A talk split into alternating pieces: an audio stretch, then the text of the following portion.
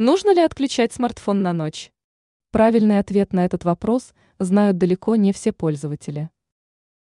Является ли обязательным такое действие, как отключение мобильного устройства на ночь? Многие пользователи уверены в том, что гаджет нужно отключать перед сном. Обычно люди приводят следующие аргументы. Выключенное устройство не будет облучать и мешать спать, а батарея сохранит высокий уровень заряда. Однако, к удивлению многих владельцев смартфонов, этот подход является неправильным. Оказывается, мобильник не надо отключать по вечерам, от этой процедуры практически нет пользы.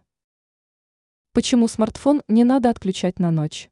Вопреки распространенному мнению, включенный мобильник излучает не больше электромагнитных волн, чем приборы, которые принято называть более безопасными, например, ночная лампа.